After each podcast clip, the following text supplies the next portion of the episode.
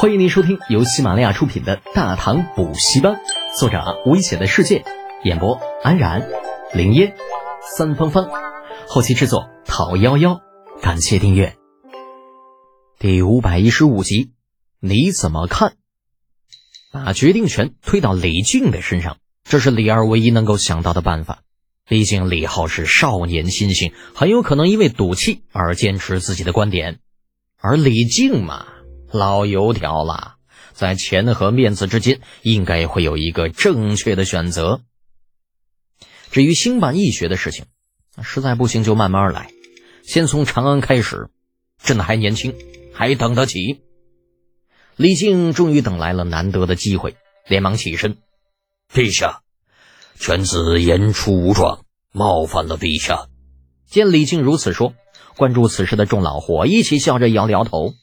长孙无忌更是发出了一阵理解的笑声，李二一时微微一笑，正打算点头，冷不丁李浩又再次开口拦住李靖：“父亲且慢，孩儿还有话说。”“你有什么要说的？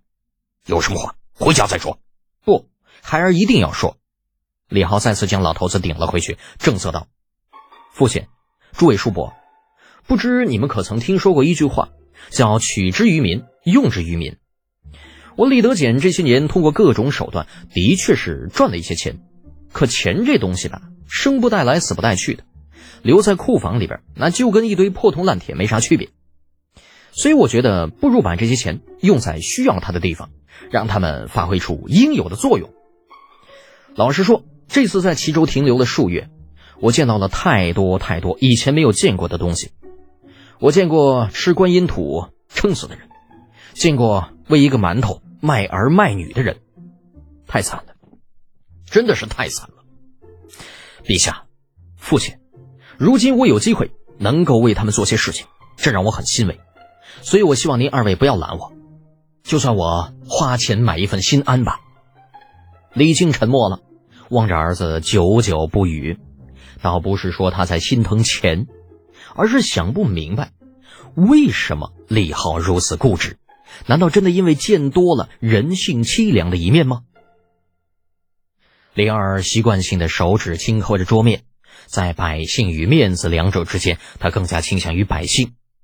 至于李浩，罢了。李德乾，既然你有此心，朕便准了你的请求。但朕希望你记住，千万不要在这里面搞鬼糊弄朕。否则，朕砍了你的脑袋！李浩的目的达到了，但脸上却没有表现出任何喜悦之情，反而语气有些沉重。陛下放心，臣说到做到。今日回去之后，臣会立刻将钱款拨出来，专款专用。而且，臣希望太子殿下能够出面监督此事。毕竟，将来义学办起来之后，要与地方官府打交道。臣，臣需要太子殿下帮忙压压场子。这个要求合情合理，由李承前出面，李二既可以不用担心，呃，李浩从中弄虚作假糊弄自己，又可以将整件事情冠以官方的名义，实现天下英雄尽入构中的目标。太子出面办学，所有学子将来都有可能成为天子门生，多好啊！一并准了，回头朕会给太子颁一道圣旨。你们两个看着将这件事情操办起来吧。诺，臣遵旨。随着李浩躬身行礼，此事尘埃落定，其他人再也没有了智慧的余地。只是在场的所有人都觉得李二这事儿办得过于草率了，同时也觉得李浩别有目的。可是如果让他们说出李浩的目的在哪儿，却谁也说不出来。总之就是觉得很不对。事情不应该如此发展。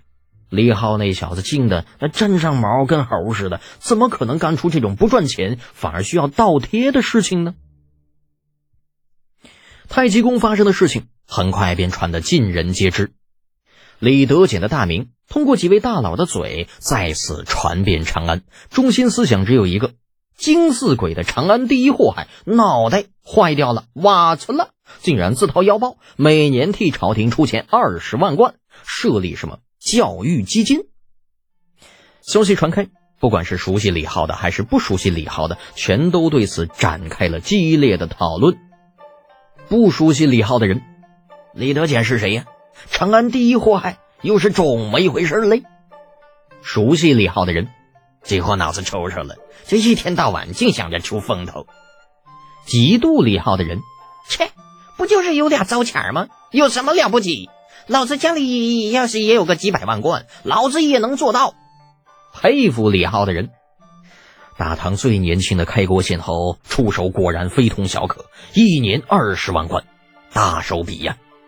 啊，更多的是那些个平凡的百姓，得到消息之后纷纷打听，教育基金是做什么的。在知道教育基金的作用之后，他们第一个关心的问题就是。自己够不够申请助学金的资格呢？